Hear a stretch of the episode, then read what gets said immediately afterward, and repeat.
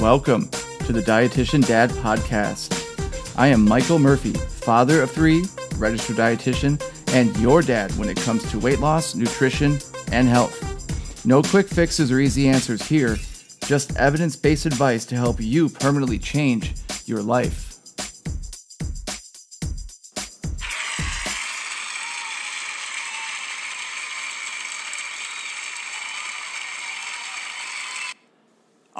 Right. This is a very special episode, episode number 27 of the Dietitian Dad podcast. I am Michael Murphy, registered dietitian, and it's a special episode because it is my one year celebration.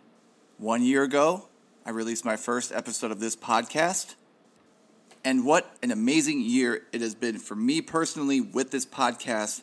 And I hope for all of my listeners out there who have told me countless times in their feedback how much they enjoy listening to my podcast. And that is really all that matters to me.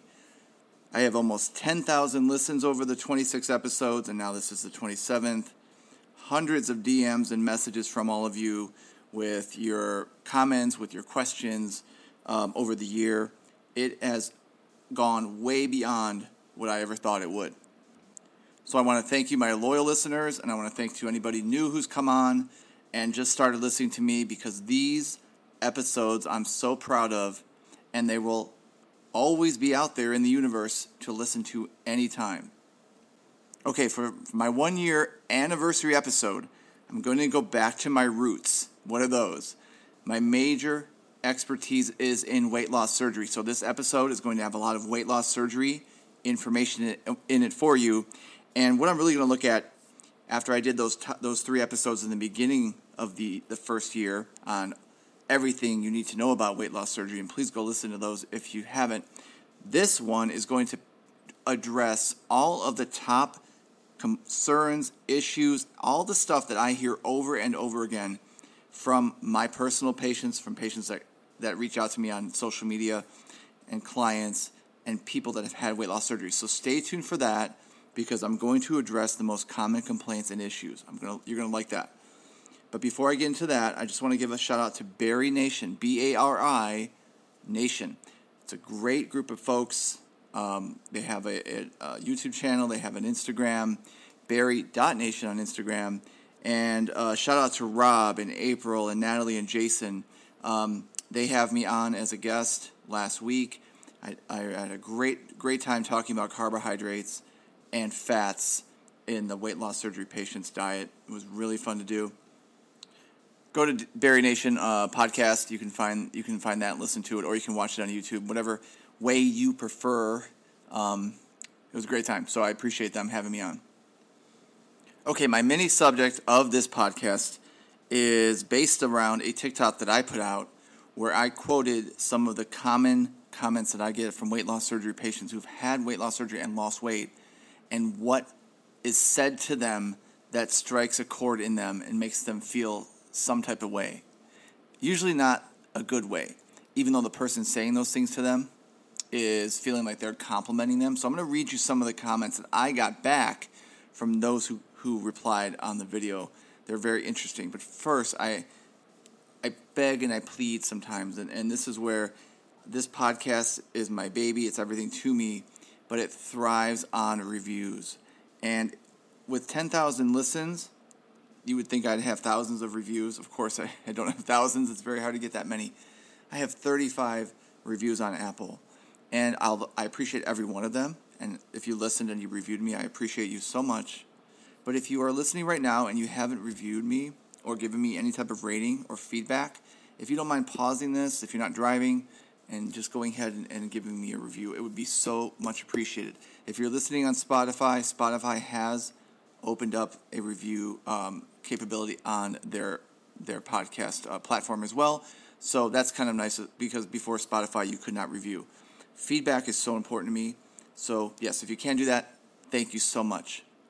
Okay, so let me talk a little bit about first some of the funny comments and interesting comments that were said to people that lost weight.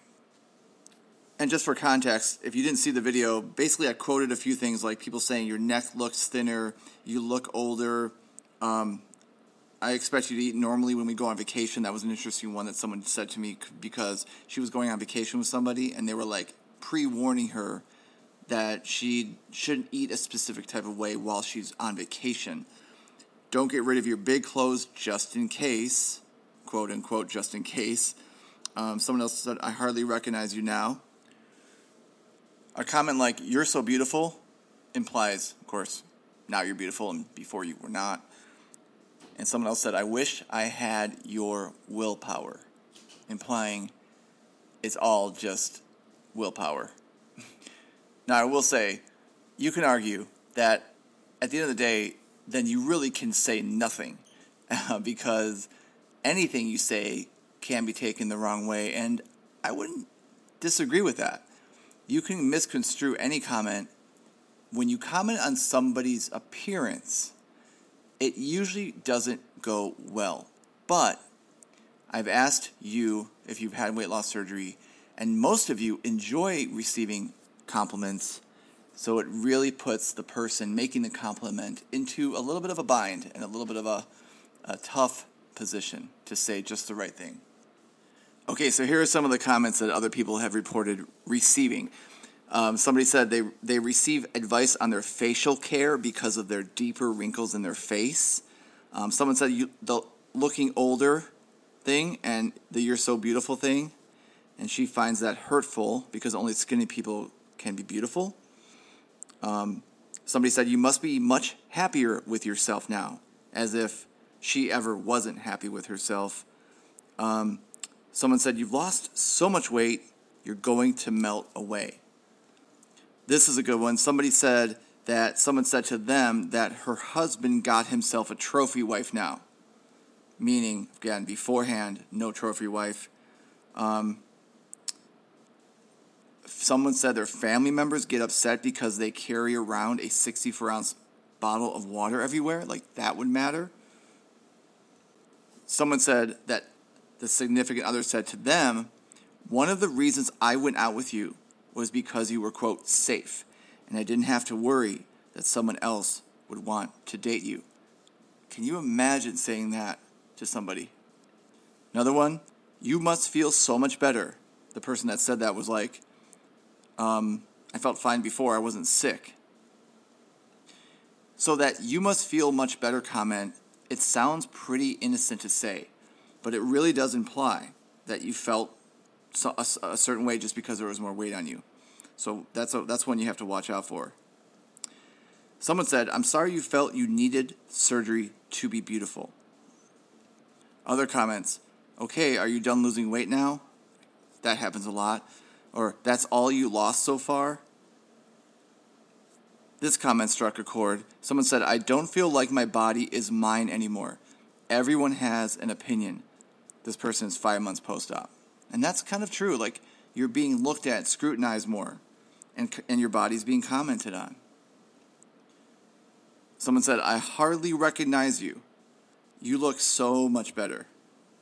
Just reading that sounds so awful. Someone's family member said, I'm going to lose weight too, but the right way. Okay, that's enough. I mean, I can go on and on, but you get the point. And it really is something that, in the scheme of life um, and the importance, it's not the highest thing. But I know if you're listening to this and you've attempted to lose weight or have lost weight, I know you can relate to these comments. And if somebody is listening to this podcast that hasn't had weight loss surgery and would be the commenter, I hope at least listening to this makes you think a little bit more about what you're going to say, if you say anything at all. All right, turn our attention now to the bulk of this podcast, and that is a fun one. Now, I see a lot of patients, I have a lot of clients. I go on TikTok Live, Instagram Live, Facebook, I'm all over the place, and I get a lot of similar questions and issues. It never bothers me because I'm always happy to clear anything up for somebody if they're having trouble. But because a lot of people ask the same things or have the same problems, why not make a podcast where I can get all of that information into one listen so you can learn from the common complaints and concerns, whether you're about to have weight loss surgery, had weight loss surgery, or maybe you're, you're um, further out from weight loss surgery and have it, the similar issues. All right, the most common question that I get is how do I calculate my calories, my macros, my protein, all of the things that I consume? How do I know what I should be eating, how much of it? Now, I've done podcasts on these types of topics. You can go back and listen. But in, in the context of this one small question, I'm not going to spend more than a minute answering this here. But here's the thing my most common response is I need to know so much more about you. If I'm going to truly help the individual person asking this question to really figure out what their needs are, then it's going to take some time and it's going to require me knowing so many things about them from the basics of are they male or female, how old are they, their height, their weight. I need to know their medical history. That's huge. What medications they're taking. Of course, when they had their surgery. Even things like what their highest weight was, how many times they've lost weight and gained it back, what their job is, what's their exercise like. There are just um, just a million little tidbits of information that will give me a, a, a greater idea for what they should be intaking. So, to answer this question to all of you listen, great listeners out there, I would say just make it simple. Consume protein every time you eat and consume it first 10, 15, 20 grams of protein four times a day. Then go ahead and eat intuitively, meaning what do you crave? What do you feel like you still need to eat? Are you looking for a vegetable, some fiber? Do you feel like you need some carbs for energy? Listen to your body. Your body will tell you. It really does. And if you listen to it, then you, you, you can see the level of, of portions you're consuming and how many grams of protein you end up eating, and then see how your weight responds, let's say over a month or two months, or how your inches respond, or how you feel. And then we can go with that data and then utilize that going forward. But keep in mind, as every pound that you lose changes your needs for energy, changes your needs for carbs and proteins and all those things. So it actually is a is not a static number. It's a moving piece. And that's why someone would let's say hire a coach or a dietitian like myself or work with their dietitian in the office to help them traverse through all the all this data and to find what works for them. So I know it's confusing, but it's definitely doable. Okay, next up, very common. What do I do about increased portions? What do I do about my appetite? Let's say a couple months out of surgery or even a couple of years out of surgery. Let's say I'm I'm I'm scared, I'm eating more. The portions are larger. Um, this is a very common concern, and, and most people, most patients fear this when they go into surgery because they always hear the horror stories about regaining weight back. So, when it comes to portions, we have to accept that you're not going to eat the same amount of food in the first few months than you will the, fir- the, the first year or a year later, two years later. It is going to be a larger portion of food. There's a lot of swelling when you have the surgery, so you're very, very tight. As the months go on, the portions will increase. And what you should do is settle into an amount of food, approximate amount of food that works for you. Now, whether that's a half a cup of food, or one cup of food, or a little bit more than a cup of food, it's important to settle in and figure out the portions and then pre measure that before you eat. And speaking of pre measuring, this is another common question that is debated in the community of weight loss surgery. It's the measuring via volume or measuring via weight. Both volume and weight are measured in ounces, so a lot of my clients and people on the internet get confused about how they should measure, and there are different opinions. There's some doctors who and dietitians who recommend volume, and some who recommend weighing their foods. I personally, I'm a volume type of guy. I do recommend putting your food in a volume measurement before you eat it but I have no problem with somebody also or somebody else going the weight route, meaning they're putting their food on a food scale and they're weighing it. But you know what?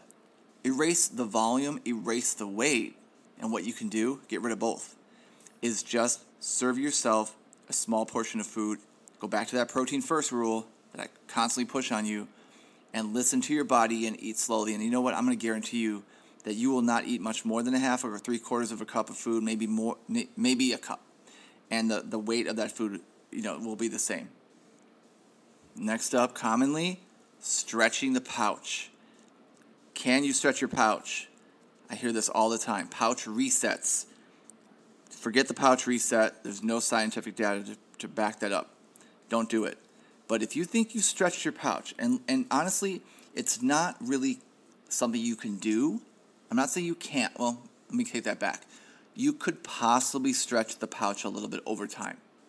But mostly what you're doing is you're just eating without thinking, and you're able to eat more because you're snacking or grazing or sneaking more calories down through the pouch. Not because you stretched it, just because you've gotten away from what works or what worked in the first year. So instead of a pouch reset, think back to what you did the first or the third, fourth, fifth month after surgery and go back to the eating like that that worked for you. Okay, on to weight loss stalls. That word stall is the worst word ever invented when it comes to weight loss surgery. It's such a negative word. You stalled, you're done, can't go on anymore, you're just out of gas, you know. It, we need to change the word, but that's for another time. You never truly stall when you don't see the scale move, you are not losing weight, but your body is changing. It's changing all of the time. Um, it has to change if your if your calorie consumption is well below what your body needs. You will lose something, but you may not always see it measured on a scale. And not only that, I've noticed there are certain times after surgery when somebody sees the scales stop moving or really slow down. And the problem is, most people who have weight loss surgery lose a ton of weight the first one to two months. A lot of water weight, but a ton of weight nonetheless. So when they lose 10, 20, 30 pounds in a month, it spoils them. And then when they go to a, a four or five pound month, they consider that a stall. When in reality, that's completely normal.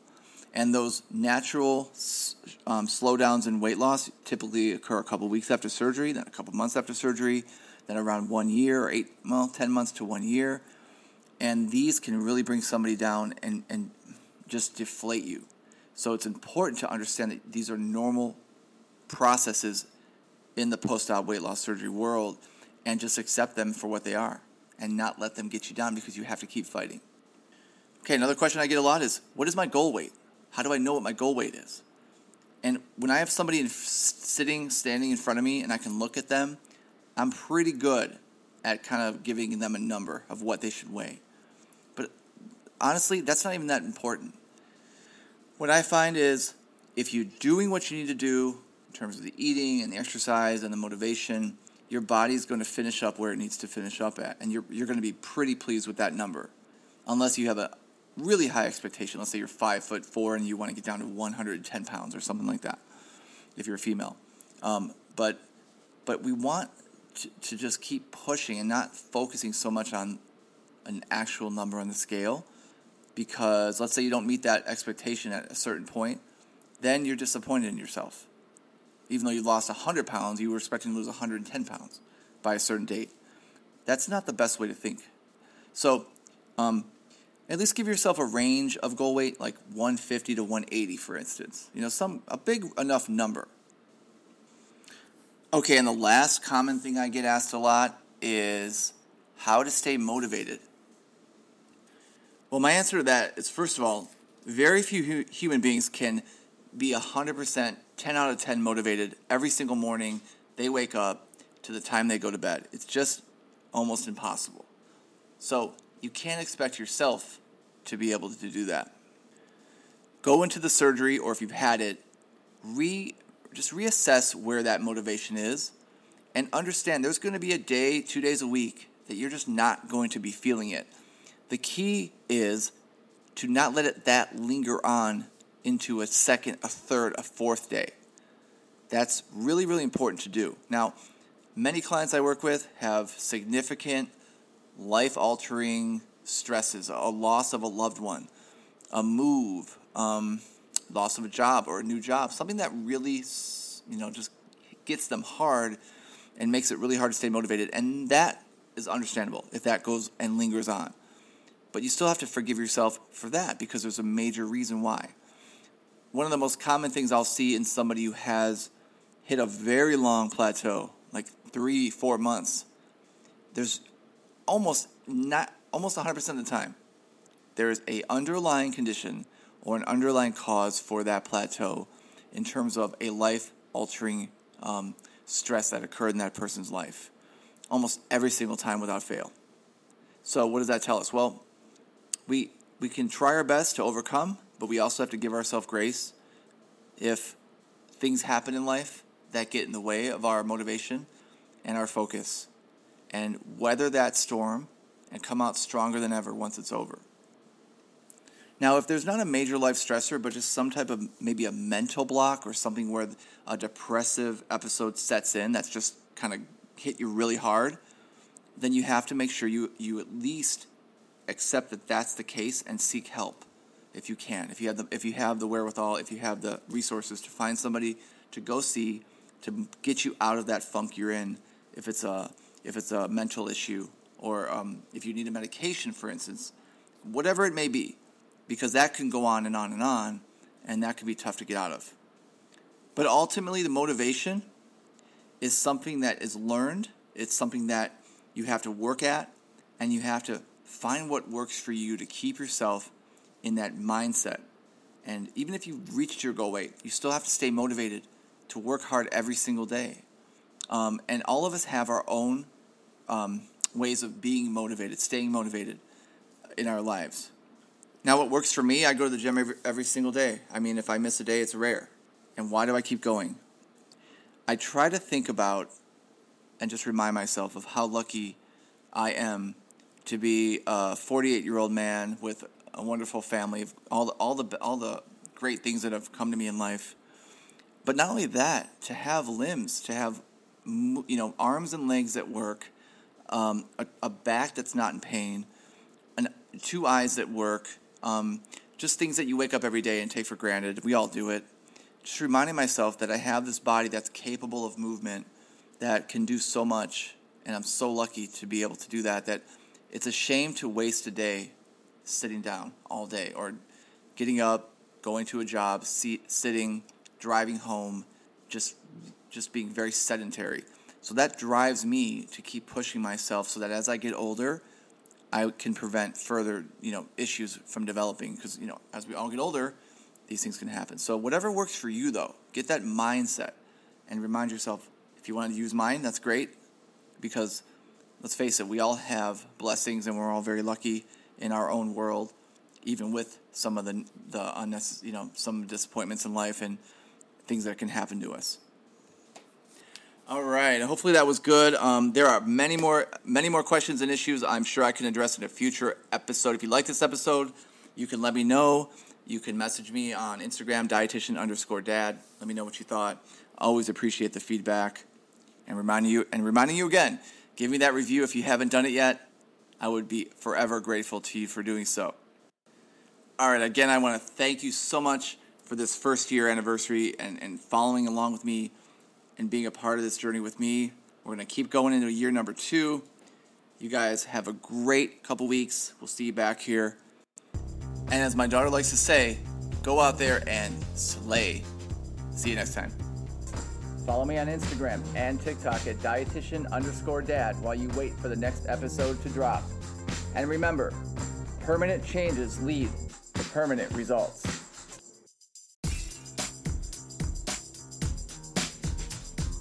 Welcome to the Dietitian Dad Podcast. I am Michael Murphy, father of three, registered dietitian, and your dad when it comes to weight loss, nutrition, and health. No quick fixes or easy answers here just evidence based advice to help you permanently change your life. All right. Hey, everybody. This is episode number 28. One of the most boring numbers you can think of, but this, my friends, is the episode that I want you to listen to above all of the other episodes.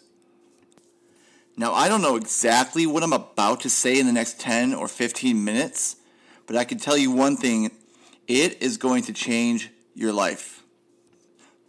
Okay, so maybe I'm exaggerating a little bit here, but the topic is fiber. I'm trying to make it sound really exciting. And you know what? It can be exciting, and you can learn a lot about yourself and about any type of issue that you have in terms of your health or your weight loss if you focus in on this one important carbohydrate, fiber. Okay, so you might be thinking to yourself, you know, I don't want to listen for my own personal pleasure and my limited time about fiber for 10 or 15 minutes. But you've been listening to me for a while now, so trust me, you do want to listen to this. It's coming up in a minute. But as I do every episode, I like to tackle a smaller, detailed subject before I get into the bulk of my, my podcast. Before I even do that, can I please remind you take a second and please go over and review me. Apple, Spotify now allows reviews. Just help spread the word about this podcast. It would be so appreciated.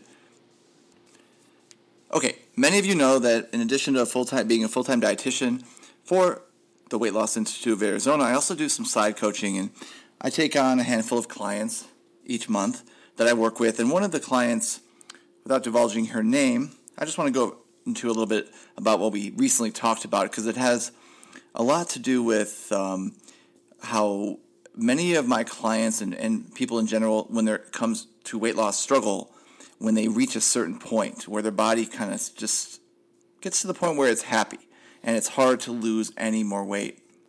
And when I get, jump on a phone call with one of my clients, it can go in so many different directions. And um, it's always interesting the directions that it may go. And this particular phone call was very interesting to me because this client of mine was somebody who was only about 10 or 15 pounds away from what she considered to be a comfortable rest of your life goal weight. And that's really all the information you need to know. But the most important thing here is the exercise component for her. She had increased her exercise despite some limitations with her body to the point where she can walk uh, for an hour on a treadmill and she was incorporating some incline work and making sure that she was challenging herself. But when I asked her a little bit more detail about that, she did freely admit that she really wasn't getting that out of breath. She wasn't feeling like, or maybe, or another way of saying it, she was feeling like maybe she could have pushed herself a little bit harder, but eh, she was like, okay, I'm good with what I'm doing. And here's the problem when weight loss is occurring there's usually a point where the caloric intake is only going to be low enough. You can't go much lower. So we have to get that calorie burn from exercise. And that's where we can say to ourselves, well, at least I'm exercising, at least I'm doing something, so we're happy with that. But that's now the new threshold. Just the actual exercise is the standard. Now we have to step up our game and really dig deep into that exercise hour that we're using to making sure that we're pushing ourselves as best as we can without getting injured. So if you're listening to me right now and you're stuck at a certain point, despite the fact that you feel like your caloric intake is at a good level, this is my reminder to you to take whatever normal exercise habits you have, push yourself to work harder. Many personal trainers will tell you there's never a point in the exercise world where you can get complacent and feel like, okay, you're in good enough shape so you don't have to work as hard. You should always be challenging your body. So that's my lesson for the day before I get into my fiber talk. Take another look at your exercise and step up your game. Okay, let's talk about fiber. Oh, yeah, fiber. Fiber is a dietary material containing substances such as cellulose, lignin, and pectin that are resistant to the action of digestive enzymes. How exciting is this?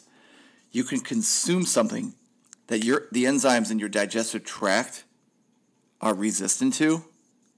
I mean, come on, that's amazing, isn't it? All right, now that I have your attention, let's dive in. Fiber has been talked about on this podcast in a few previous episodes, but I really want to hone in on it because it needs its own episode for a good reason.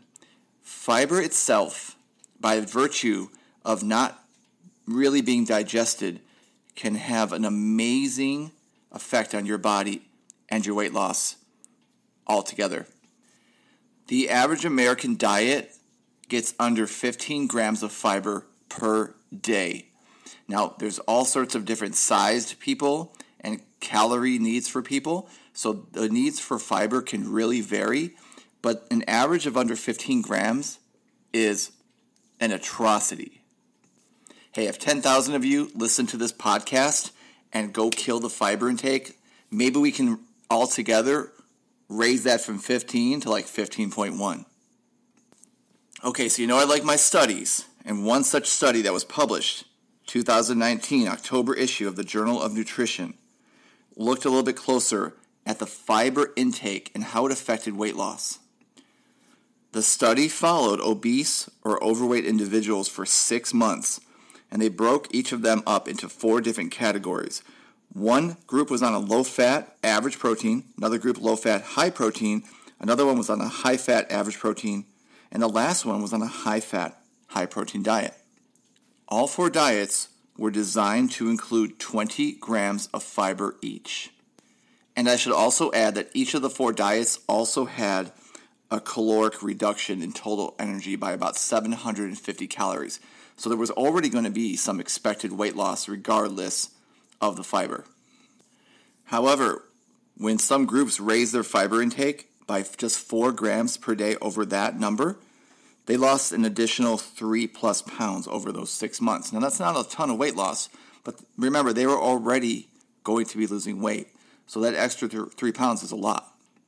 And they also found, this is very important, that those who increased their fiber intake in that study were much more likely to adhere to the diet that they were assigned. Because let's face it, in these studies, it's not assumed everybody's eating exactly what they're supposed to be every day. Okay, so now let's jump over to everybody's favorite topic bowel movements. This is what we all know about fiber having a healthy bowel movement makes all of us very happy people. So when we think about this, we think about how the fiber can affect it, whether we're in a good mood or a bad mood. So you can see how fiber can affect our mood if we're backed up or not. And this is the most important thing I get asked when somebody talks to me about fiber is about constipation, having the ability to have a healthy bowel movement each day is one of the most important things we take for granted in life, isn't it? Fiber is so necessary for a healthy stool because it helps increase the size and the weight of the stool and at the same time helping to soften it so that it can pass easily. Now, you may have heard there's two different types of fiber soluble fiber and insoluble fiber. They're easy to define because of their names. Soluble fiber it soaks up water. It's soluble and it dissolves, creating a, a gel like substance. This solubility helps bulk up the stool and helps to prevent constipation. Now, the insoluble fiber does, is not soluble in water, so its primary um, purpose is to also bulk up the stool, but it also helps the stool move through the colon quicker. Types of soluble fiber sources would be oats, your oatmeal, beans, nuts, certain fruits. Insoluble fiber, a lot of insoluble fiber in vegetables and whole grain products. So, really, when it comes to fiber, your goal is to just cons- consume fiber. You don't have to try to get soluble fiber, this much, that much insoluble fiber, because if you just eat a balanced diet with high fibrous foods, you're going to have a nice variety of both of those fibers. Now, if you're just typically going to eat fiber because you know its effects on uh, helping constipation and, and having healthy bowel movements, great for you. You have these side effects that I'm going to talk about that you don't even realize you're getting from it, though, and that's fine with me. You don't have to know everything about fiber, but listening to this podcast, hopefully you're learning a few things and keeping fiber at the forefront of your diet. And if you look around the world population, those areas of the world that live a long time, you're going to find that they share this in common. They typically consume high fiber diets. The Mediterranean diet is one of the best diets you can you can eat, and you're going to have healthy fats and good fiber in that diet. Um, so, of course, that gives you proof right there. But the benefits to fiber. Um, one such study was done in Medscape, and it showed an increase in soluble fiber I mentioned you can have both, but the increase in soluble fiber had a link to a decreased risk of dementia, which I find very important because how scary dementia can be and Alzheimer's can be as we age. And that study, they followed 3,700 adults for 20 years, which is a great long term study. And they found that the, the population that consumed the most fiber had a 25% decreased risk of dementia. Now, there's a lot of factors here in terms of what they were eating, so we can't give it too much credit, but it still is nice to see this. And let's talk about uh, coronary artery disease, um, risk of stroke or diabetes or colon cancer. Um, one World Health Organization study also showed a 15 to 30 percent decreased risk of all of these comorbidities in the high fiber diet population. And they recommended getting about 25 to 30 grams of fiber a day. Now, that's their recommendation, but I want to go a little bit further with that and mention that it really does depend on your size, it, de- it depends on um, height, weight, and also how many calories you consume a day in terms of how much fiber you might need. So, 25 to 30, I think, is a good recommendation, but there are some um, taller people, um, heavier people, or people that consume more calories that may need or or actually thrive on 35 to even 45 grams of fiber. Once you hit that 50 gram mark, that might be a little bit overload for your colon. So I wouldn't go too too much over 50 grams a day. And I must note that if we're going to get that fiber increase, we have to do it slowly, not go from an average of 10 grams of fiber up to 35 grams. You will not feel good for a few weeks in terms of your body regulating itself to that increased fiber that it wasn't ready for. And we have to increase that water to keep the stool um, watery. Get that get that water down into that colon really helps as well. So make sure that if you are going to change your diet up to increase more increase your fiber intake, that you also get that water intake to go along with it, and that you increase your fiber intake slowly. So let's talk about how fiber can be life changing when it comes to weight loss and, and how you're already eating fiber. Obviously, nobody listening to this is consuming zero grams of fiber a day.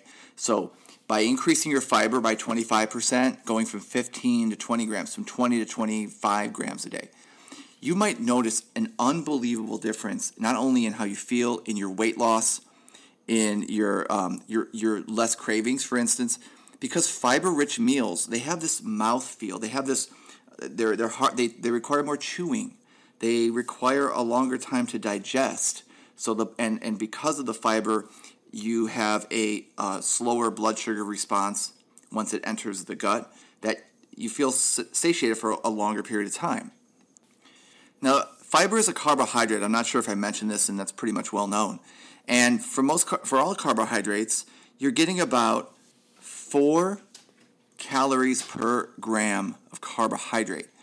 But when you factor in the un, the non-digestibility of the fiber part, when you consume fiber with other carbs, you you might be getting as low as two calories per gram. Um, that's half as much. So it's going to be um, less energy dense. In other words, a lot of bulk and a lot of chewing, but less calories. Um, an energy dense food would be something like peanut butter or, or oil, a very small amount of food with a lot of calories. So when you have that lower energy density with a lot of chewing, you feel satiated, you feel like you're eating a lot of food, but in reality, your caloric intake is lower. This is so, so important for weight loss. It's one of the major things you should be following, major um, theories or um, habits you should be following when it comes to losing weight is that concept of energy density, and fiber plays a big role there. I mean, come on, how cool is it you can eat something, it can pass through your intestinal tract, go into your colon, undigested, and come out in your stool? It's like undigestible man or undigestible woman with a superpower to not digest all of your calories you consume. And if you listen to my podcast, you know about ghrelin. That's that pesky hunger hormone.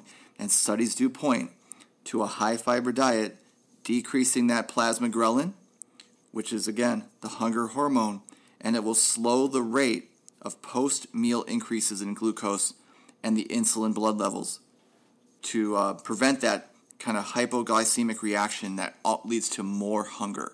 How great is this? So, that fiber is going to decrease your hunger post meal and keep you satiated during the meal to where you aren't going to overeat your calories.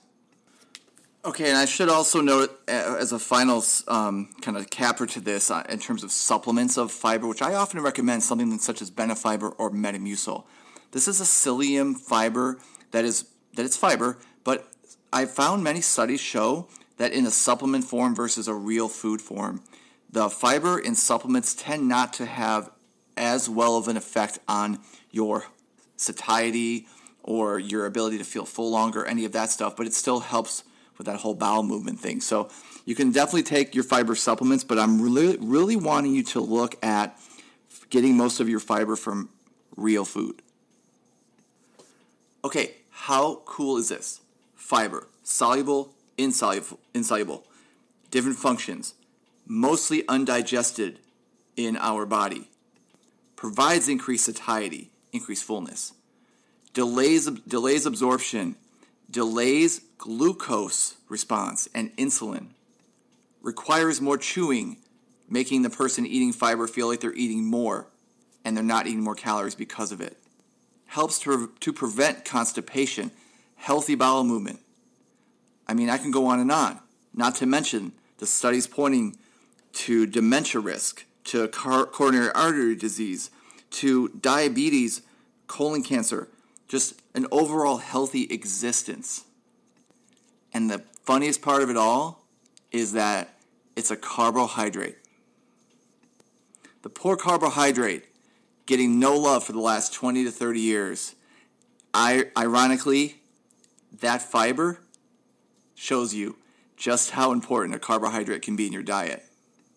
So, what are you going to do now that you've got this far in my podcast?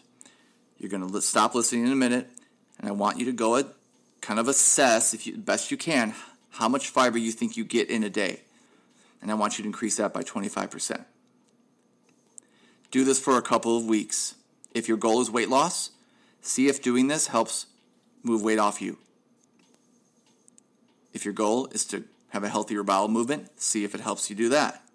If you if you just want to be less hungry all day, that's key too. After 25% for a few weeks, increase a little bit more. So 15 grams a day to 20, go up to 25. But again, I want you to try to get it from food fruits and vegetables, whole grains, all the things I mentioned, beans. If you do this after about one month or two months or maybe even three months, please reach out to me and let me know the results and if anything changed for you. I really want to hear the feedback. You can DM me on diet at dietitian underscore dad on Instagram. You can even email me, registered dietitian Mike at gmail.com. And if you happen to be one of the few that get your fiber, you're good at it, you're hitting 30 grams a day, you're upwards of maybe even 35 and 40 grams a day, and yet you still feel like you struggle with hunger, your weight still seems to be too high.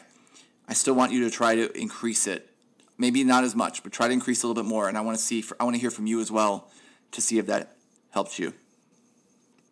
And I should say at the end of this podcast, even though it's fiber and, and pretty inconsequential in terms of increasing it, make sure you check with your doctor and let them know, him or her know that you are doing this if you have the ability to do that, just in case there's a health issue that um, might prevent or might hurt from consuming more fiber. So just make sure you consult with your doctor. Okay, I told you this podcast is going to change your life. Am I right? Something as simple as fiber. This might be the life changing podcast I promised you in the beginning. All right, you guys. I will be back in two weeks with another great podcast. Take care of yourself. And hey, spread the fiber word. Make sure everybody knows about it. All right, we'll see you next time. Follow me on Instagram and TikTok at dietitian underscore dad while you wait for the next episode to drop. And remember, permanent changes lead to permanent results.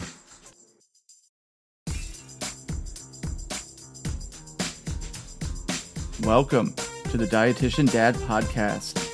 I am Michael Murphy, father of three, registered dietitian, and your dad when it comes to weight loss, nutrition, and health. No quick fixes or easy answers here, just evidence based advice to help you permanently change your life. All right. Hey, everybody. This is episode number 28. One of the most boring numbers you can think of, but this, my friends, is the episode that I want you to listen to above all of the other episodes. Now, I don't know exactly what I'm about to say in the next 10 or 15 minutes, but I can tell you one thing It is going to change your life. Okay, so maybe I'm exaggerating a little bit here, but the topic is fiber. I'm trying to make it sound really exciting. And you know what? It can be exciting, and you can learn a lot about yourself and about any type of issue that you have in terms of your health or your weight loss if you focus in on this one important carbohydrate fiber. Okay, so you might be thinking to yourself, you know, I don't want to listen for my own personal pleasure and my limited time about fiber for 10 or 15 minutes. But you've been listening to me for a while now, so trust me, you do want to listen to this. It's coming up in a minute. But as I do every episode, I like to tackle a smaller, detailed subject before I get into the bulk of my, my podcast. Before I even do that, can I please remind you take a second and please go over and review me. Apple, Spotify now allows reviews. Just help spread the word about this podcast. It would be so appreciated. Okay, many of you know that in addition to a full-time being a full-time dietitian for the Weight Loss Institute of Arizona, I also do some side coaching and I take on a handful of clients each month that I work with. And one of the clients, without divulging her name, I just want to go into a little bit about what we recently talked about because it has a lot to do with um, how many of my clients and, and people in general, when it comes to weight loss, struggle when they reach a certain point where their body kind of just gets to the point where it's happy and it's hard to lose any more weight. And when I get, jump on a phone call with one of my clients, it can go in so many different directions. And um, it's always interesting the directions that it may go. And this particular phone call was very interesting to me because this client of mine was somebody who was only about 10 or 15 pounds away from what she considered to be a comfortable rest of your life goal weight.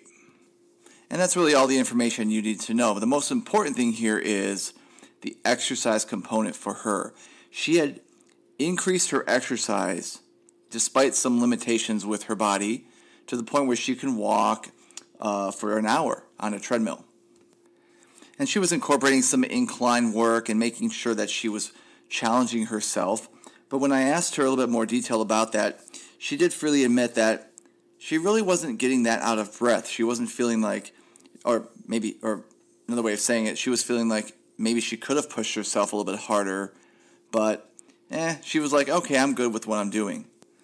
And here's the problem when weight loss is occurring, there's usually a point where the caloric intake is only going to be low enough. You can't go much lower. So we have to get that calorie burn from exercise. And that's where we can say to ourselves, well, at least I'm exercising, at least I'm doing something, so we're happy with that. But that's now the new threshold. Just the actual exercise is the standard. Now we have to step up our game and really dig deep into that exercise hour that we're using to making sure that we're pushing ourselves as best as we can without getting injured. So if you're listening to me right now and you're stuck at a certain point, despite the fact that you feel like your caloric intake is at a good level, this is my reminder to you to take whatever normal exercise habits you have, push yourself to work harder. Many personal trainers will tell you there's never a point in the exercise world where you can get complacent and feel like, okay, you're in good enough shape so you don't have to work as hard. You should always be challenging your body. So that's my lesson for the day before I get into my fiber talk. Take another look at your exercise and step up your game. Okay, let's talk about fiber. Oh, yeah, fiber. Fiber is a dietary material containing substances such as cellulose, lignin, and pectin that are resistant to the action of digestive enzymes. How exciting is this? You can consume something that your, the enzymes in your digestive tract are resistant to. I mean, come on, that's amazing, isn't it? All right, now that I have your attention, let's dive in. Fiber has been talked about on this podcast in a few previous episodes, but I really want to hone in on it because it needs its own episode for a good reason. Fiber itself, by virtue of not really being digested can have an amazing effect on your body and your weight loss altogether. The average American diet gets under 15 grams of fiber per day. Now, there's all sorts of different sized people and calorie needs for people, so the needs for fiber can really vary, but an average of under 15 grams is an atrocity. Hey, if 10,000 of you listen to this podcast and go kill the fiber intake, maybe we can all together raise that from 15 to like 15.1. Okay, so you know I like my studies, and one such study that was published 2019 October issue of the Journal of Nutrition looked a little bit closer at the fiber intake and how it affected weight loss. The study followed obese or overweight individuals for 6 months and they broke each of them up into four different categories. One group was on a low fat, average protein, another group low fat, high protein, another one was on a high fat, average protein, and the last one was on a high fat, high protein diet. All four diets were designed to include 20 grams of fiber each. And I should also add that each of the four diets also had a caloric reduction in total energy by about 750 calories. So there was already going to be some expected weight loss regardless of the fiber. However, when some groups raised their fiber intake by just 4 grams per day over that number, they lost an additional 3 plus pounds over those 6 months. Now that's not a ton of weight loss, but remember they were already going to be losing weight. So that extra 3 pounds is a lot. And they also found, this is very important, that those who increased their fiber intake in that study were much more likely to adhere to the diet that they were assigned. Because let's face it, in these studies, it's not assumed everybody's eating exactly what they're supposed to be every day. Okay, so now let's jump over to everybody's favorite topic bowel movements. This is what we all know about fiber. Having a healthy bowel movement makes all of us very happy people. So when we think about this, we think about how the fiber can affect it whether we're in a good mood or a bad mood. So you can see how fiber can affect our mood if we're backed up or not. And this is the most important thing I get asked when somebody talks to me about fiber is about constipation, having the ability to have a healthy bowel movement each day is one of the most important things we take for granted in life, isn't it? Fiber is so necessary for a healthy stool because it helps increase the size and the weight of the stool and at the same time helping to soften it so that it can pass easily. Now, you may have heard there's two different types of fiber soluble fiber and insoluble fiber. They're easy to define because of their names. Soluble fiber, it soaks up water, it's soluble, and it dissolves, creating a, a gel like substance. This solubility helps bulk up the stool and helps to prevent constipation. Now, the insoluble fiber does, is not soluble in water, so its primary um, purpose is to also bulk up the stool, but it also helps the stool move through the colon quicker. Types of soluble fiber sources would be oats, your oatmeal, beans, nuts, certain fruits. Insoluble fiber, a lot of insoluble fiber in vegetables and whole grain products. So really, when it comes to fiber, your goal is to just cons- consume fiber. You don't have to try to get soluble fiber this much, that much insoluble fiber, because if you just eat a balanced diet with high fibrous foods, you're going to have a nice variety of both of those fibers. Now, if you're just typically going to eat fiber because you know its effects on uh, helping constipation and, and having healthy bowel movements, great for you. You have these side effects that I'm going to talk about that you don't even realize you're getting from it, though, and that's fine with me. You don't have to know everything about fiber, but listening to this podcast, hopefully you're learning a few things and keeping fiber at the forefront of your diet. And if you look around the world population, those areas of the world that live a long time, you're going to find that they share this in common. They typically consume high fiber diets. The Mediterranean diet is one of the best diets you can you can eat, and you're going to have healthy fats and good fiber in that diet.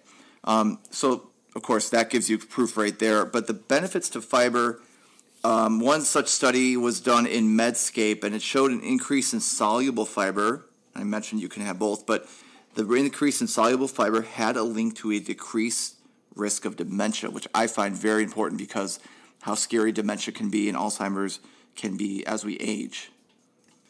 And that study, they followed 3,700 adults for 20 years, which is a great long term study. And they found that the, the population that consumed the most fiber had a 25% decreased risk of dementia. Now, there's a lot of factors here in terms of what they were eating, so we can't give it too much credit, but it still is nice to see this.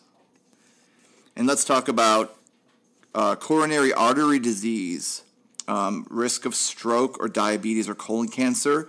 Um, one World Health Organization study also showed a 15 to 30 percent decreased risk of all of these comorbidities in the high fiber diet population.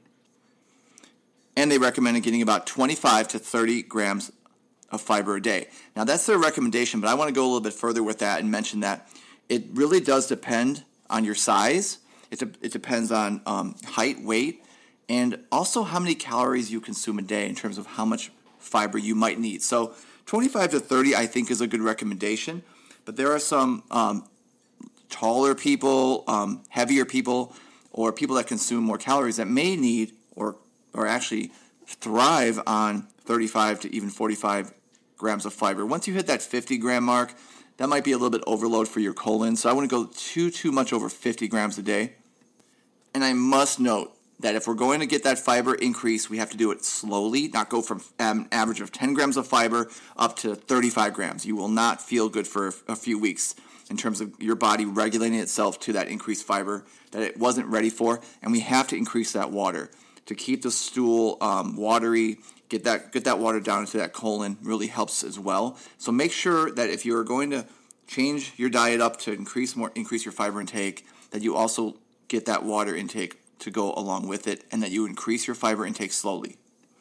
So let's talk about how fiber can be life changing when it comes to weight loss and, and how you're already eating fiber. Obviously, nobody listening to this is consuming zero grams of fiber a day.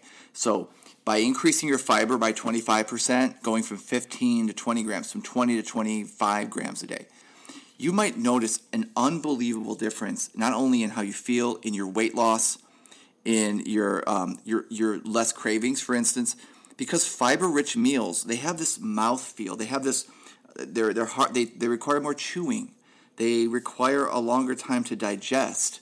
So the and, and because of the fiber, you have a uh, slower blood sugar response once it enters the gut, that you feel satiated for a longer period of time. Now, fiber is a carbohydrate. I'm not sure if I mentioned this, and that's pretty much well known. And for most, for all carbohydrates, you're getting about four calories per gram of carbohydrate. But when you factor in the un, the non-digestibility of the fiber part, when you consume fiber with other carbs, you you might be getting as low as two calories per gram. Um, that's half as much. So it's going to be um, less energy dense. In other words, a lot of bulk and a lot of chewing, but less calories. Um, an energy dense food would be something like peanut butter or, or oil, a very small amount of food with a lot of calories. So when you have that lower energy density with a lot of chewing you feel satiated, you feel like you're eating a lot of food, but in reality, your caloric intake is lower. This is so, so important for weight loss. It's one of the major things you should be following, major um, theories or um, habits you should be following when it comes to losing weight is that concept of energy density, and fiber plays a big role there. I mean, come on, how cool is it you can eat something, it can pass through your intestinal tract, go into your colon, undigested, and come out in your stool. It's like undigestible man or undigestible woman with a superpower to not digest all of your calories you consume. And if you listen to my podcast, you know about ghrelin. That's that pesky hunger hormone. And studies do point to a high fiber diet decreasing that plasma ghrelin, which is again the hunger hormone, and it will slow the rate of post meal increases in glucose and the insulin blood levels to uh, prevent that kind of hypoglycemic reaction that leads to more hunger. How great is this? So, that fiber is going to decrease your hunger post meal and keep you satiated during the meal to where you aren't going to overeat your calories. Okay, and I should also note uh, as a final um, kind of capper to this uh, in terms of supplements of fiber, which I often recommend something such as Benefiber or Metamucil. This is a psyllium fiber that is that it's fiber, but I found many studies show that in a supplement form versus a real food form, the fiber in supplements tend not to have as well of an effect on your satiety or your ability to feel full longer, any of that stuff, but it still helps with that whole bowel movement thing. So you can definitely take your fiber supplements, but I'm really, really wanting you to look at getting most of your fiber from real food. Okay, how cool is this? Fiber, soluble, insoluble, insoluble, different functions, mostly undigested in our body, provides increased satiety, increased fullness, delays, delays absorption, delays glucose response and insulin, requires more chewing, making the person eating fiber feel like they're eating more and they're not eating more calories because of it. Helps to, to prevent constipation, healthy bowel movement. I mean, I can go on and on, not to mention the studies pointing to dementia risk, to coronary artery disease, to diabetes, colon cancer, just an overall healthy existence. And the funniest part of it all is that it's a carbohydrate. The poor carbohydrate getting no love for the last 20 to 30 years. I, ironically, that fiber shows you just how important a carbohydrate can be in your diet.